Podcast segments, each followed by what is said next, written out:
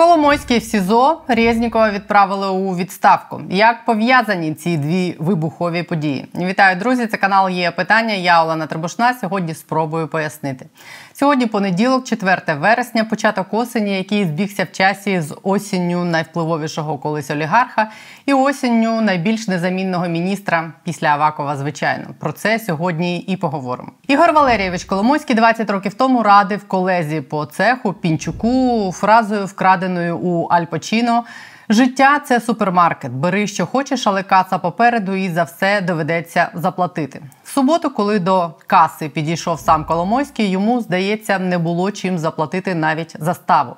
І як в історіях зі справжніми гангстерами, досі невідомо, як громадянина якої держави Коломойського судять. 1 вересня в офісі президента зібрали силовиків через справу Коломойського.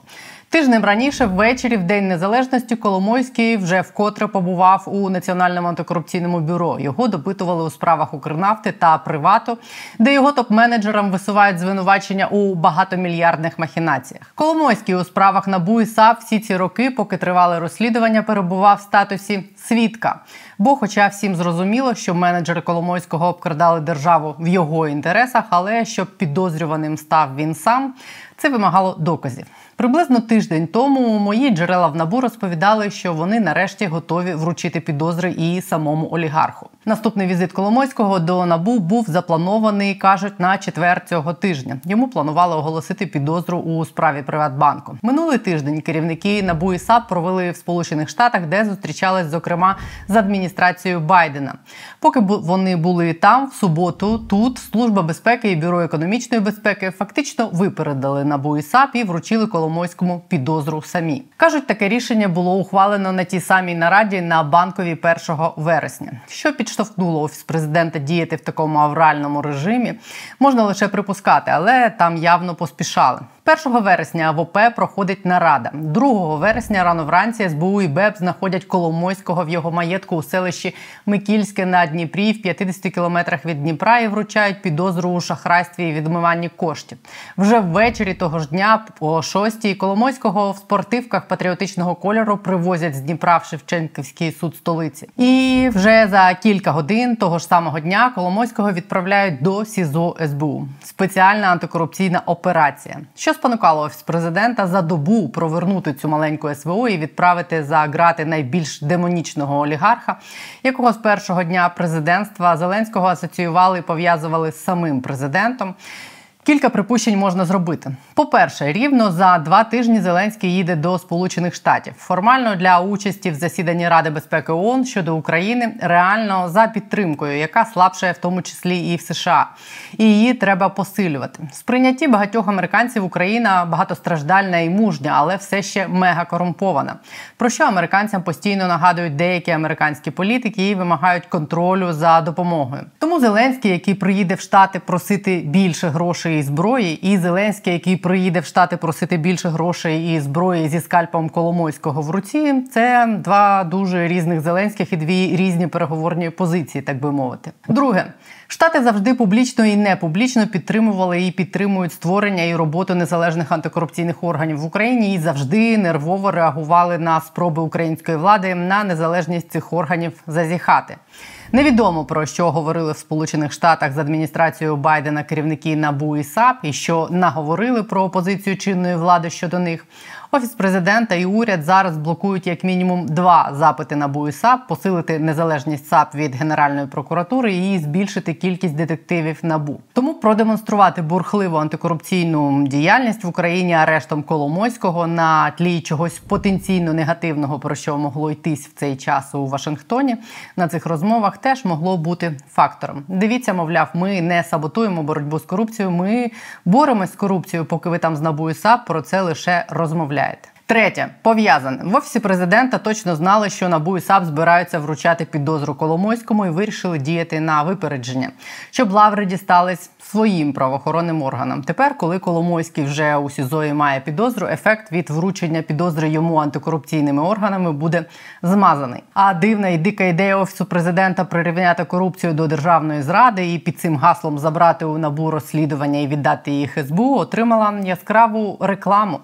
СБУ вже затримала затримала Коломойського і зробила це швидше ніж САП і Набу. Чим не рекламна акція суперечливому законопроекту Татарова? Як вплине при цьому на розслідування набу підозра висунута Коломойському службою безпеки і БЕП, поки не ясно. В розслідуваннях антикорупційних органів по привату і Укрнафті Коломойський фігурує у справах, де йдеться про десятки, якщо не сотні мільярдів збитків, нанесених державі. СБУ і БЕП вручили Коломойському підозру в епізоді на півмільярда відмитих коштів. Тому, якщо строк йому світить однаковий у цих справах, якщо світить до 12 років за ґратами, то суми збитків, які йому закидають СБУ і набу, поки що виглядають неспівставно різними. Ще один дивний момент: громадянство Коломойського, громадянина якої держави утримують СІЗО СБУ, суспільству достеменно невідомо.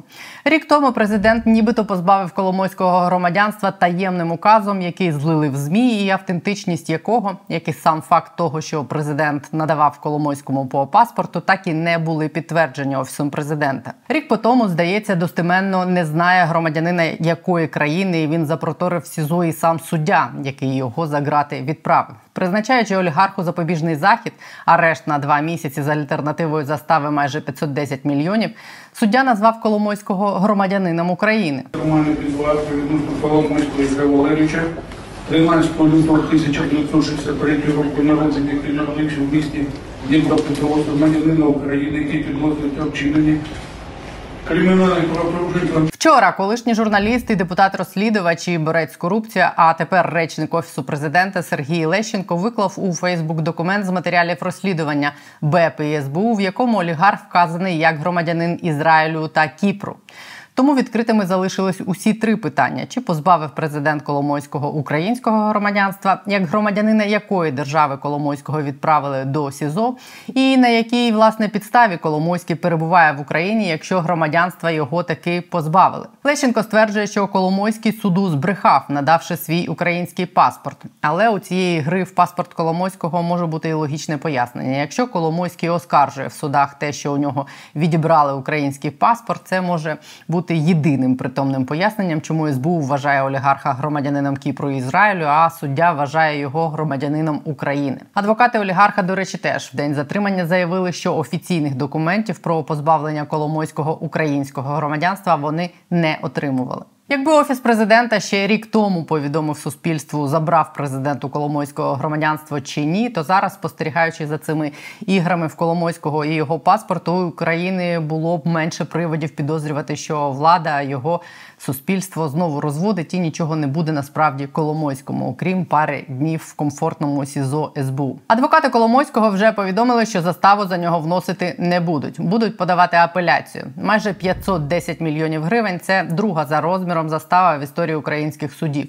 Більше призначали лише колишньому головному фіскалу Роману Насірову 523 мільйони гривень. СБУ і БЕП е, звинувачують Коломойського в тому, що з 2013 по 2020 рік він легалізував понад півмільярда гривень шляхом виведення їх за кордон через підконтрольні йому банківські установи. Припускаю, що ми цього тижня ще побачимо таке продовження цієї історії у вигляді підозр Коломойському від антикорупційних органів, які випередила таки служба безпеки. А також почуємо їх публічну позицію щодо прирівняння корупції до державної зради, яка фактично відбирає у них роботу розслідування по топ корупції. Але є ще один момент, який пояснює, чому офіс президента і його силовики могли прийти по Коломойського саме зараз. Це відставка міністра оборони Олексія Резі. Резнікова, яка відбулася сьогодні. Резніков написав сьогодні заяву і передбачувано звільнення міністра оборони воюючої країни опинилось на перших шпальтах змі не лише в Україні, а й на заході. Найбільші західні змі Reuters, New York Times, CNN написали сьогодні, що міністр оборони України, який допоміг отримати своїй державі мільярди доларів західної військової допомоги,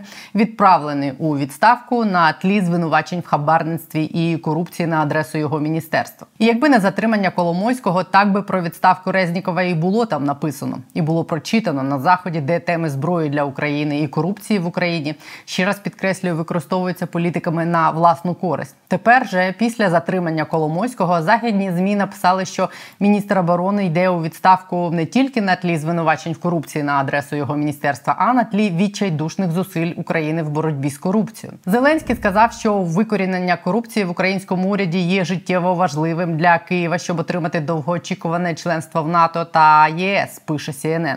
І в цьому ж місці додає тільки но в суботу один із найвпливовіших олігархів України Ігор Коломойський був затриманий в рамках розслідування справи про шахрайство. І мені здається, це найправдивіша відповідь на запитання, чому Коломойського арештували саме зараз цієї суботи щоб на заході саме так розказали новини про те, чому у воюючій Україні раптом звільнили одного з ключових міністрів часу вторгнення міністра оборони Олексія Резнікова. Я б дуже хотіла сподіватися, що обидві ці історії не закінчаться ось так. Відповідальність Коломойського за багаторічний пограбунок держави не обмежиться кількома днями в СІЗО СБУ в рамках цієї медіакампанії, а розслідування фактів зловживань Міністерства оборони за 18 місяців вторгнення не обмежиться звільненням Резнікова і відправкою його в Лондон. Попри все, що дійсно зробив Олексій Резніков за час вторгнення, лобіюючи зброю на заході в ході Рамштайнів, основну функцію міністра оборони він, на мою думку, не виконав. Основна функція міністерства оборони це забезпечення армії. Міністерство не впоралось цим ні до вторгнення, ні під час. І в тому, що волонтери і родичі досі забезпечують бійців усім, чого не вистачає на фронті від форми, медичних засобів, автівок, дронів, тепловізорів до в тому числі часткової їжі є його персональна вина. Я мовчу вже про корупцію в Міноборони, про масштаби якої ми так чи інакше колись дізнаємось. Я в цьому переконана. Я також сподіваюся, що гірше міноборони після зміни міністра функціонувати не стане. І Як мінімум, ті люди, які сиділи в Міноборони на закупівлях і яких відчайдушно прикривав і захищав своїм торсом Резніков, підуть. Але на це ми якраз подивимось. Це буде, мені здається, найпершим маркером можливих змін в Міноборони. Сьогодні ми записали про це розмову з призначеним минулого тижня ламати корупційні закупівлі в Міноборони Арсеном Жумаділовим. Повністю вона вийде завтра. Але ось фрагмент, де він каже саме про це. Наскільки я розумію, ця заміна міністра в першу чергу якраз таки пов'язана із тим, що є суспільний запит на те, щоб е, закупівлі міністерства оборони відбувалося в спосіб е, якісно інший, ніж е, те, як воно відбувається наразі, і відбувалося останній час. Тому, якщо є відповідний запит з боку суспільства, якщо цей запит протрансльований міністру, який я так розумію, завтра буде призначатись то звісно е, маю сподівання обґрунтовані, що процес запуску закупівельної агенції в цілому закупівельної реформи піде набагато швидше. Дійсно, можу визнати, що до цього цей процес рухався досить повільно. А ви з Рустемом, я так думаю, давно знайомі. А чи е, я не знаю наскільки близько, чи вважаєте ви його людиною, яка зможе подолати оті всі зовнішні впливи на міністерство оборони, позбутися людей всередині МО, які е, зокрема були дотичні до закупівель, до тієї багатомільярдної дебіторської заборгованості з мого досвіду спілкування з ним? Він не видається такою людиною, яка готова бути фасадом для чогось неприйнятного в міністерстві оборони. Що ви про нього думаєте? Він точно не людина, яка готова слугувати фасадом до будь-чого. Е, він е, точно буде тримати свій периметр, скажімо так. Е, є така особливість, я його давно і добре знаю. Є така особливість, що Рустем не мікроменеджер і десь навіть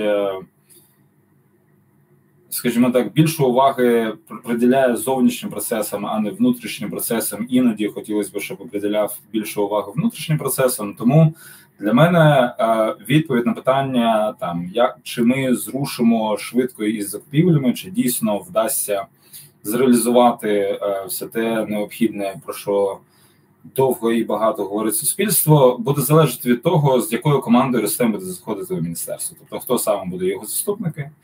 Е, чи ці заступники власне є дійсно ефективними якісними менеджерами, які здатні вибудувати усі внутрішні процеси? Бо я я припускаю, припускаю обґрунтовано, що Ростем більшість свого часу буде витрачати на те, щоб е, вибудувати зовнішні процеси і з нашими партнерами в цілому назовні країни, так і зовнішні процеси е, у сенсі міністерства з одного боку, інші відомства з іншого боку. От е, багато залежатиме від того, з якою командою він зайде. Я знаю, що там є люди, з якими він працює. Це професійні, фахові, порядні люди. Е, подивимось, хто саме увійде в його команду. Ви очікуєте, що заступників Олексія Резнікова також буде замінено на е, людей, яких приведе Рустем? Там, ну, по-перше, багато заступників, і вони всі мають е, різний бекграунд, скажімо так. Да? Тобто, якщо говорити про заступників, які, наприклад, нещодавно зайшли, там я не знаю, там що саме можна з них спитати в сенсі негативному. Тобто, я так розумію, що вони щойно власне стали до справ. Чи буде Ростем їх міняти чи ні, не знають. Ті заступники, які вже тривалий час працюють. Ну наскільки я розумію, звісно, якщо Ростем планує перебудовувати роботу міністерства, то ті з них, які відігравали ключову роль у тому, як міністерство в тому числі проводило закупівлі колись е, у минулому нещодавному. Е, звісно, по е, цих кадрах, скоріш за все, у нього будуть питання і ймовірно бачення щодо інших людей на цих посадах. Завтра детально про все, чого чекати від зміни міністра, коли нарешті запрацює агенція незбройних закупівель Міноборони і хто все літо саботував її створення. Сьогодні детальніше про серію, в якій в СІЗО відправили Коломойського. Марк Савчук, голова громадської ради НАБУ, про справу Ігоря Коломойського і про те, чому за олігарха взялись зараз.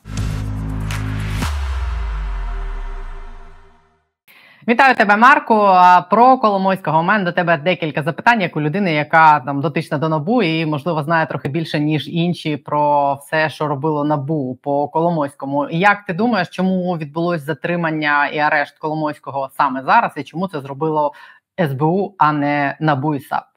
Угу. Дуже влучне і гарне питання.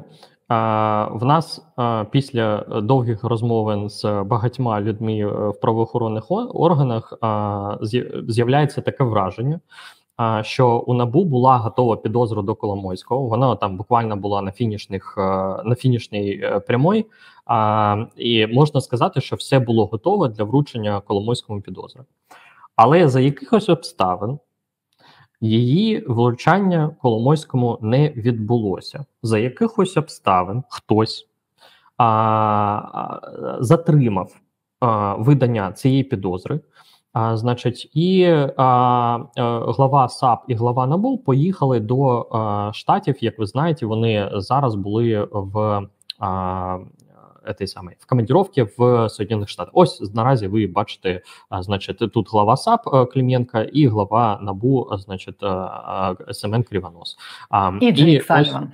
І Джейк Саліван, 100% наш союзник. Значить, і ось вони повинні були надати підозру Коломойському ще до того, як поїхали в Штати, але за якихось обставин, поки що таких не зовсім чорно-бело зрозумілих, а цієї передачі підозри Коломойському не було.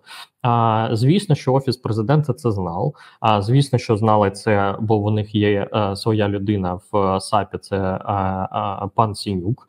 А, Значить, э, той, який на второму місці був на конкурсі голови САП, ось він. Да. А, Значить, і а, пан Сінюк, э, значить, э, да, сказав інформацію о тому, що типа підозра готова, і Коломойському дадуть підозру.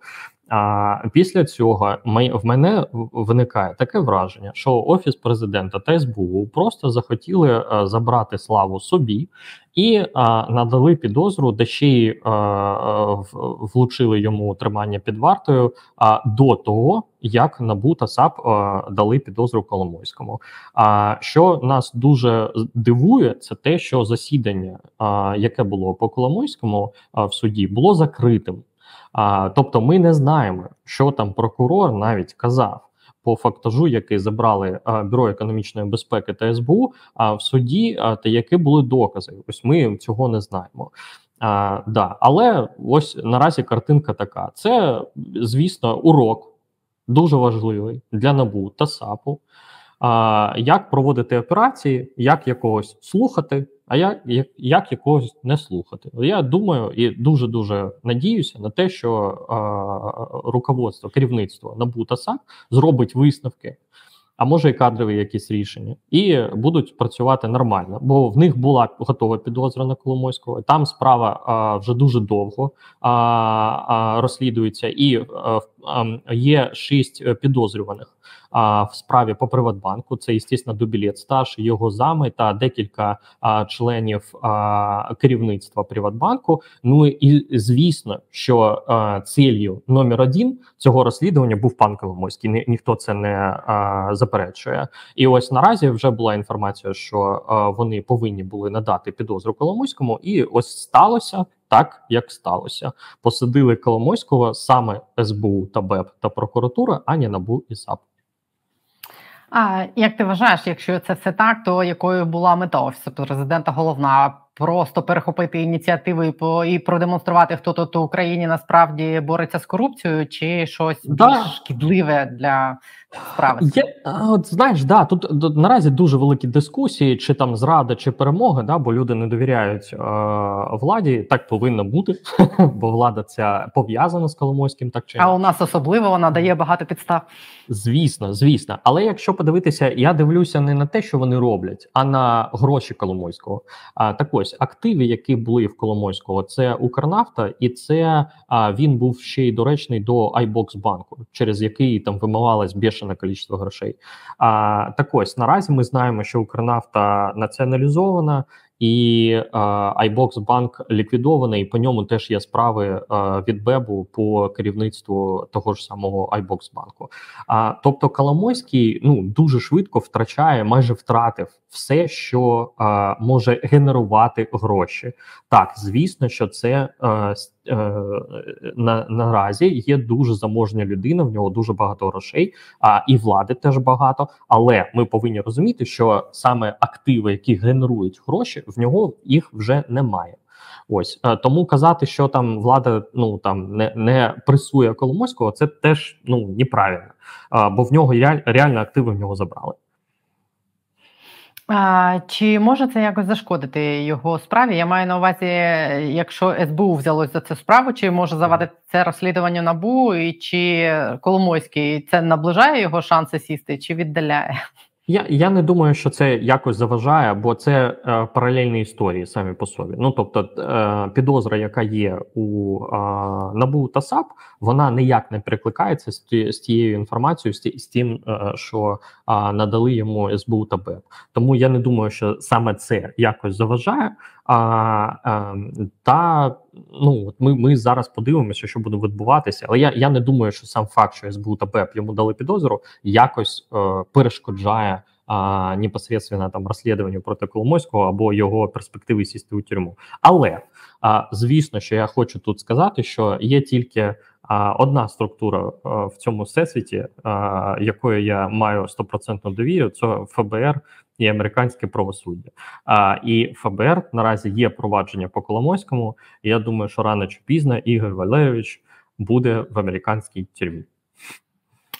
Є питання туди до і до ФБР, чому вони досі не попросили? У мене те ж саме, але слухай, ну я я ж не можу не можу сказати, що яким там е, слідчим ФБР дали гроші з Коломойського для того, щоб е, повільно розслідувати справу. І я не знаю тієї причини, чому так повільно це просувається, але маємо, що маємо.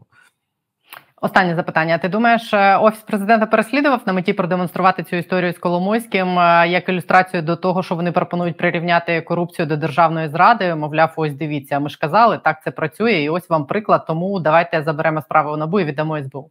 Ну я не думаю, що саме це було тим прикладом, який вони хочуть продемонструвати, якщо чесно, на мою а, е, особисту думку. А, Бо це ж ну Якщо ми хочемо посадити Коломойського за державну зраду, є всі підстави це зробити. Бо Коломойський там він є другом Медведчука, у них там на жінці Медведчука записано 10%, по-моєму, 1 плюс 1, щось таке. Ось ми знаємо його і близькі контакти там з Портновим, Дубінським і прочими проросійськими а, людьми. Дубінський наразі ще й народний депутат Верховної Ради. Тому я думаю, що в СБУ достатньо інформації, щоб сажати його як державного зрадника, якщо б вони так хотіли. А тому не думаю, що саме цей кейс є. Я думаю, що це просто дивіться, я, іскренне вважаю, моє лічне мнення, що а, ця ініціатива була положена на стіл президенту а, Татаровим, коли президент. А, Значить, горів по тому факту, що ось ми саджаємо когось за фінансове преступлення, а потім він виходить а, на волю. А йому є, ніхто не об'ясняв, що а, така штука, як застава, це часть фінансового злочину, бо ти не можеш посадити людину а, по фінансовому злочину у тюрму. Е, без альтернативи застави це це так не працює. Якщо у людини є змога заплатити заставу, вона, якщо це фінансове преступлення, вона має право вийти на волю. Ну і звісно, бути просто вдома, а не там путешествувати або виїжджати за кордон. А ось я думаю, що це було реальною причиною, що вони хотіли всіх посадити. А як можна всіх посадити? Тільки за державну зраду. Ось як якщо в тебе є такі а, така стаття, а, а, значить, кримінального кодексу України, то тоді нема альтернативної застави. Тоді, якщо ти тебе посадили в тюрму, то все, ти, ти е, з неї вже не виходиш. Ну і президенту це дали. І він такий: щас ми всіх коротше посадимо. Ну як обично. Ось я думаю, що це є перше джерело цієї ініціативи. Ось ну і звісно, що президент а, лічно а, він а, вважає, що СБУ та БЕП це а, правоохоронні органи, які він контролює на 100%. Тому, якщо йому потрібен швидкий результат, він просто каже щось зробити, і вони це роблять. Тому для нього а, збільшення ось таких повноважень це для він думає, що так він буде мати більш контролю над системою і швидко всіх саджати, бо це те, що він хоче. Швидко всім показати, що от дивіться, всі корупціонери в Україні всі сидять. Ну крім своїх, звісно. Ось а це є першоджерелом, на мою думку. А тому як виникла ця ініціатива, а не саме кейс а, Коломойського. Е, останнє маленьке юридичне. Е, ця історія з СБУ і з тим, що е, Коломойський вже в СІЗО не завадить зараз на САП вручити йому підозру, і теоретично там вже має бути набагато більша застава, тому що сума збитків, які йому закидають на САП, набагато більше ніж це, що зараз пред'явило йому СБУ. Да, да, да. Ні, е, я я не бачу принаймні такі е, такої проблеми. Е, в нас вже є приклад це суддя Чаус. Якщо пам'ятаєте його СБУ, значить в Азілі і не віддавали набу, щоб вони йому дали підозру, але все ж таки в кінець кінцем незважаючи на те, що він був під арештом у СБУ, слідчі НАБУ та прокурори САП прийшли до Чауса, вручили йому підозру, і він е, ходив заарештований в суд там і е, наразі він вже в тюрмі. Ось тому я б не сказав, що саме цей цей, цей факт, що людина заарештована по якомусь провадженню якогось другого правоохоронного органу, воно з е, перешкоджає надавати підозру Коломойському. Але звісно, що з точки зору комунікацій це буде вже ну зовсім не та історія. Бо звісно, що е, підозра набута САП, як я вважаю, це набагато більш обґрунтована підозра. Там, як ви правильно кажете, не більше сума, там 155 мільярдів гривень збитків. А та й звісно, там застава буде десь така, навірно. Ось але тому, що вони прийшли до фініша другими, це вже не буде так сприйматися громадянами України як е, ну перші а, е, правоохоронні органи, які посадили олігарха. А, Тому я думаю, що це а, медійна велика поразка набу, і це дуже болісно і жалісно, тому що вони повинні були першими бути і не були ними тільки по своїй собственній ініціативі, що сказати. Да, це е, як е, така собі історія: шість років вести найгучнішу справу да. в Україні, а потім прошляпити право першої да, ночі. Да, абс- абсолютно Тому треба вірно. швидше. От, от це, це тупа суть цього скандалу. Е, чекаємо тоді на підозру від НАБУ і САП і чекаємо запит на екстрадицію від Сполучених Штатів. Нарешті, дякую тобі. Марк Савчук був на є питання. Дякую. Пока.